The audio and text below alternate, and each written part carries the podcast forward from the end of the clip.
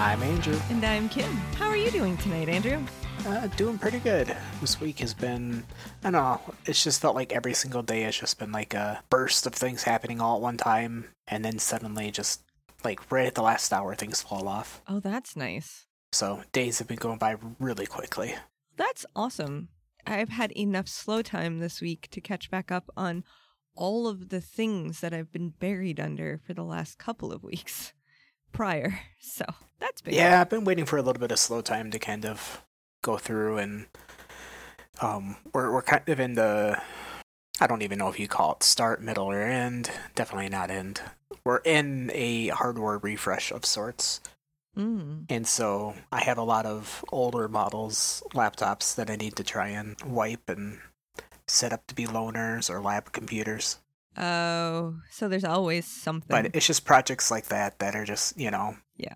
if I get time. Like it's not necessary, but yeah. you need to get it done eventually. And that's just kind of always at the back of your mind until it's done. Yep. Yeah, I'm Yeah. familiar.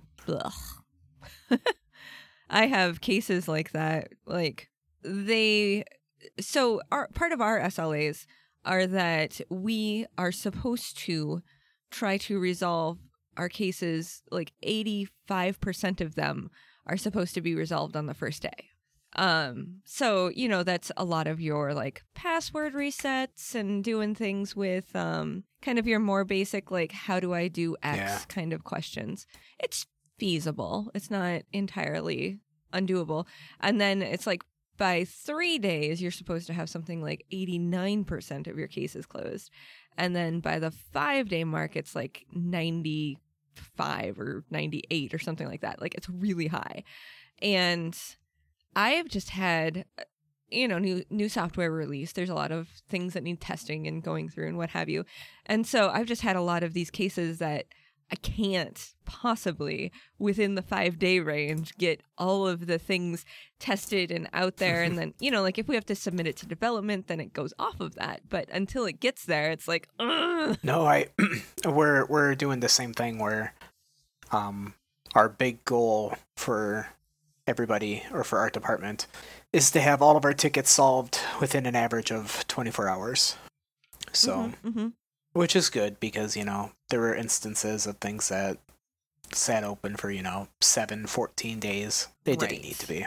and that's unnecessary and it from a end user point of view it's like you don't care about them because it's a lot of times the ones that sit like that either they're really difficult and Yeah. you have to do a lot of work to get them done or they seem trivial to us as IT people because it's like whatever your windows update and it moved a thing to one side to the other and you want to move it back like to me I don't care No, it, it- it's a lot of stuff like that, and then um, like you get the the unsolvable ticket. I just Oh. had one of those this week. My headset and someone roughly above me, and then someone else on some other part of the building.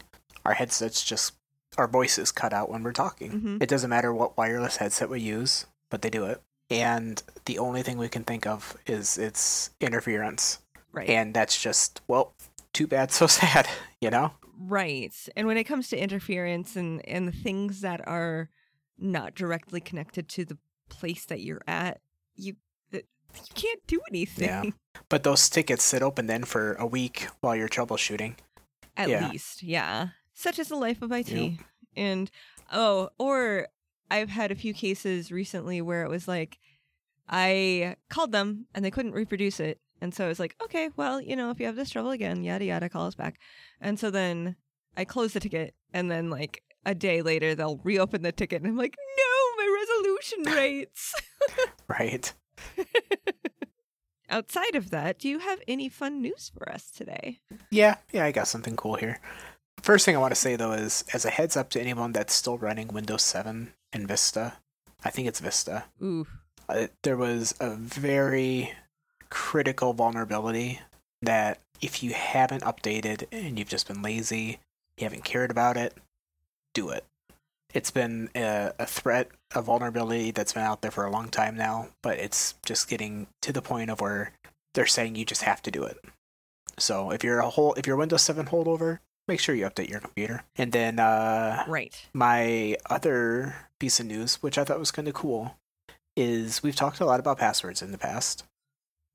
And Yes. and I think we're all familiar by now with two factor authentication, where you get like a text message or even like an app on your phone where you just hit a button. hmm Well, the text message two factor authentication used to be considered very secure, has now been considered basically, I mean, it's better than not, but it's not good because people can easily intercept your texts with getting your phone number and then you never know about it. And it's just even apps Yep. on your phone can spy on your texts. They intercept it, delay it, send it to you. Yeah, and then there's SIM swapping Yep. too, which is where somebody basically takes your phone number, goes to the company, and goes, "Hey, I got a new phone," and then they use your phone number for a new phone, and then they can get all of your authentication, and they go through all of your stuff within like 24 hours and can get to whatever they want to. It's real scary. So the the two things password wise that are in the news recently is Google has announced their next gen USB C key, which is um basically like something you put on like your keyring. And whenever you want to get into a website app or service that is compatible with this, you physically have to plug this key into your computer. And that actually Okay. acts as a like rotating code. So like that key doesn't always have the same code on it. It just has an Sure. algorithm that's constantly going through. So that's a really secure one. But it's kind of I don't know. It's it's a bit if you're not like an NSA whistleblower, eh, maybe it's a little overkill for some people. right. So, what I think is pretty cool is that the four major carriers are making a kind of like a password uh, two factor thing. It's been released. It's called Yeah. Zen Key. Zen key. Zen Key. Okay, And it's not going to be out for a little while. sure. But basically, what it is, is it's a text message two factor, but it also looks at your phone hardware, your SIM, uh, your telephone number, and a couple other things that they keep in, you know, the algorithm or whatever to verify your identity. So if you go on a website, your phone will just pop up with an app that says, Is this you? You hit a button, yes, and then you're on. Oh, that's really cool. But I think it's it's meant to be like two factor authentication for like multiple whole Yeah. bunch of things then all at yeah, once, I like. right? I mean, it's taking into account the amount of time that you've been with your carrier. oh interesting Yeah, everything. It's it's basically the two factor just beefed up. And I think it's cool that the different carriers are kind of coming together on it. yeah because really security is the huge thing right now that needs to be addressed most of all like y there's just so many things out there that are scary and taking your information Yeah. it's it's not good it's not good at all And they're saying that with the rise of, you know, um, quantum computing and uh, supercomputers, oh yeah passwords themselves, just passwords, Passwords just themselves, are going to be obsolete. Like no matter how long of the password you create, it just it won't matter.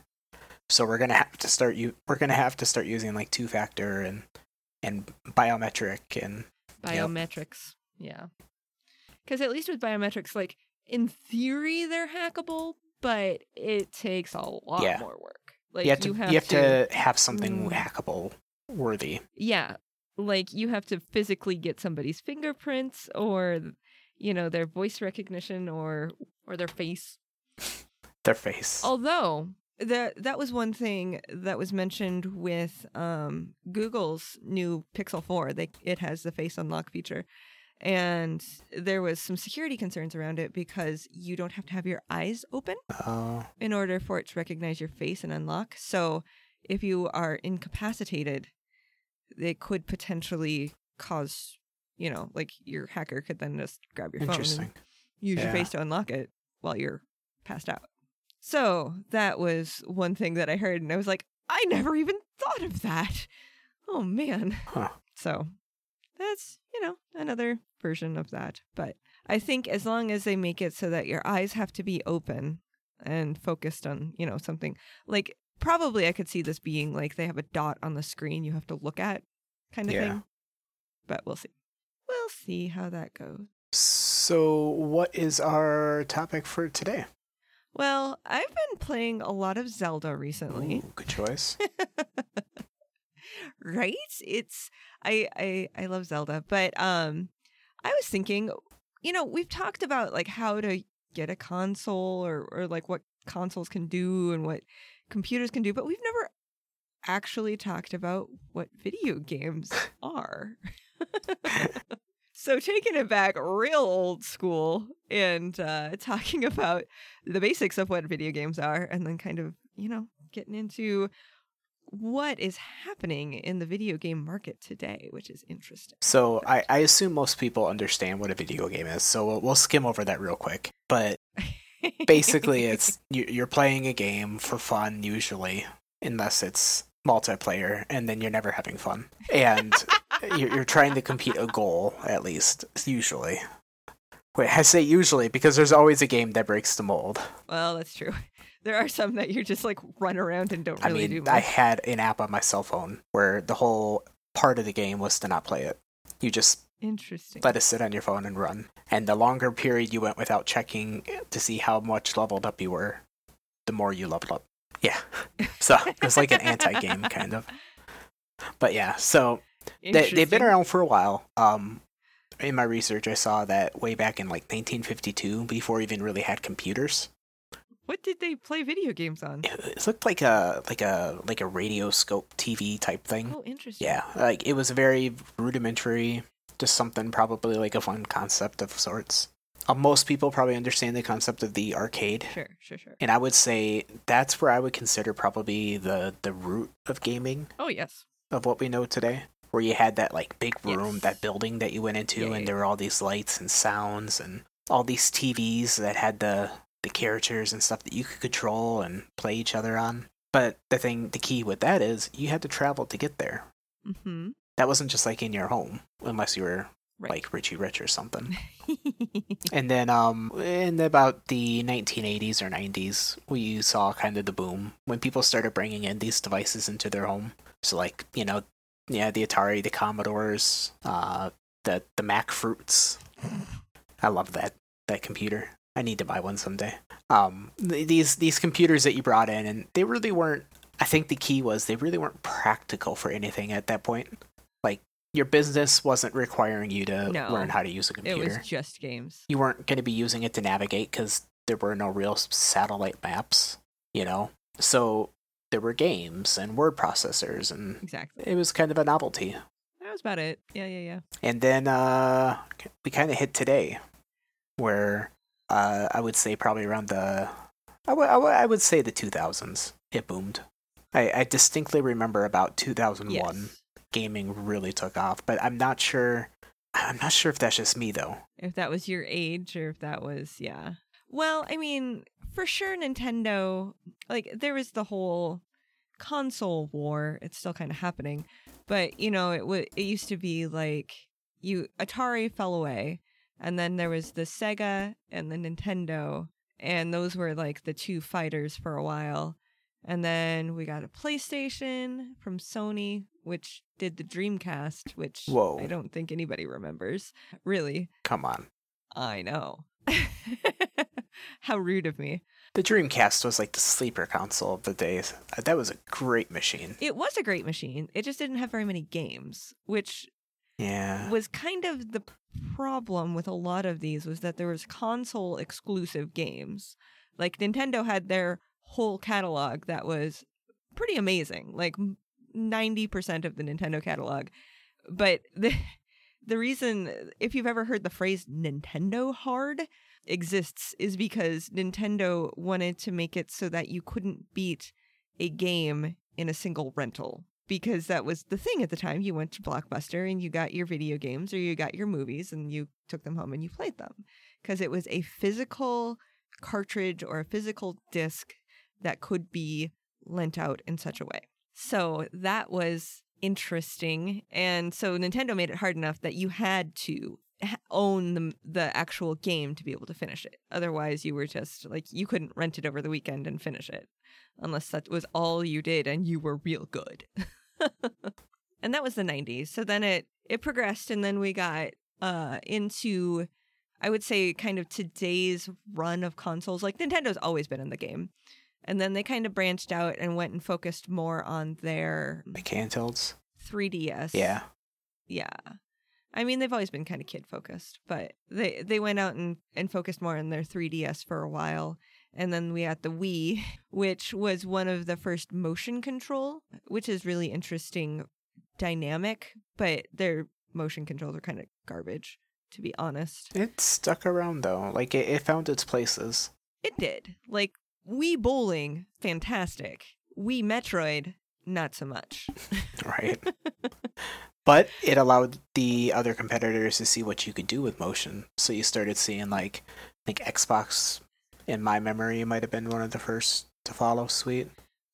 Um, Um, but definitely Yeah. PlayStation has taken it recently. Where as far as their PlayStation 4, which I own, like the the Mhm. controller itself is just always on like motion control. To where like if you ever need to like type anything in the game, you just move your controller around to point at the letters. It's awesome. And I think the probably the physical build of that has increased as well. And like controllers now are stupidly expensive, partially because they all have motion control Yeah, or them. like a touchpad on top, or Mhm. yeah, which is nice and especially for as complex as the games have gotten necessary so that's good and uh, kind of basically being the big brother to all of this, sitting in the background when everyone's talking about the new Xbox and PlayStation. It's just your humble PC.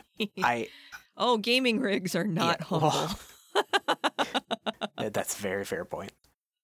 They they blow consoles out of the water if you want to have the best of the best, and you want to have amazing graphics and uh, modability and all that. I a lot of people will argue that like true gamers are on the PC. There's that classic consoles versus PC gamers. Yeah I've always been more of a computer gamer, but I feel like that's just because there's more that I can do. You know? If you're going to invest $2000 into something that isn't just controllers and- and, wires hooked up to your television like it makes sense to have a computer Well, and one of the things that uh, we'll talk about here in a little bit, but that PCs excel at is that not only can you put like physical games in, like a CD or a DVD, um, but you also have like web browser games, like the classic Flash games, you know, from our days old. Um, Yes. And then nowadays we see a huge domination of game launchers. So things like Steam, Origin, Uplay, BattleNet. These are basically pieces of software where they host a library of games that you can buy. And then when you buy them, they put them into your basically library. So you can play 'em whenever you want. You just download them, hit and go. and uh, then that game can transfer from PC to PC as well. Yep. Anywhere you can log So- into that account, you know, you have that game. Exactly. It might take a while to download True. depending on where you're at, but And then our kind of third biggest one that's kind of becoming the main one nowadays. Um, a lot of gamers won't admit to this, but phone gaming is kind of the biggest market right now. And that's just because everybody and their mom is playing a phone game. If it's, you Mhm. know, some kind of like Candy Crush or something like that. something mindless you can play for Yeah. five minutes while you're waiting for something. Yeah. Those are real, really popular because they're good money makers for people. Oh, definitely. And the way that they've made money in the past in games, when it started, it was things like you would go out and you would buy the cartridge, and that cartridge would cost uh, 20 to $60 or whatever it was at the time. And that was all the money that that company made from that game. So they would spend years developing it, and if it turned out to be a completely trash game, they then had a bunch of cartridges sitting around and they lost a bunch of money. So as it, they developed, they started kicking games out a little bit faster. So, like for instance, all the Xbox and PlayStation and Nintendo devices all started being connected to the internet. So you could get that cartridge or that disc or what have you, and you could put it in your device, but then they could kick it out a little bit faster. And if there was a bug, then they could do an update. And so all of the devices had to have memory on built into them so that they could have the downloadable updates to be able to put in there to fix whatever bugs are happening. Well, that evolved into being able to download a lot of extra content. And so you might still have that device or that cartridge or what have you and put that in there. But then when you were done with whatever was on that cartridge, there's something called a DLC, downloadable content, that is in addition to whatever was originally put out. So some of these things it and you can finish the game without it, but sometimes it added so much extra gameplay onto the the game itself that it was worthwhile to download this extra content. Um, and especially like you were talking about with multiplayer games, some of that downloadable content was really overpowered. And so when people started getting the base game and then trying to go up against people with this downloadable content, it was Yeah. oh man. It was And a lot of people get upset about it too because, you know, like you said, these companies would spend two, three years developing this game. right. Whereas now they can kind of feel like, well, we can spend a year to make a base game and then we'll keep making other things and then a year later we'll kind of release the other half.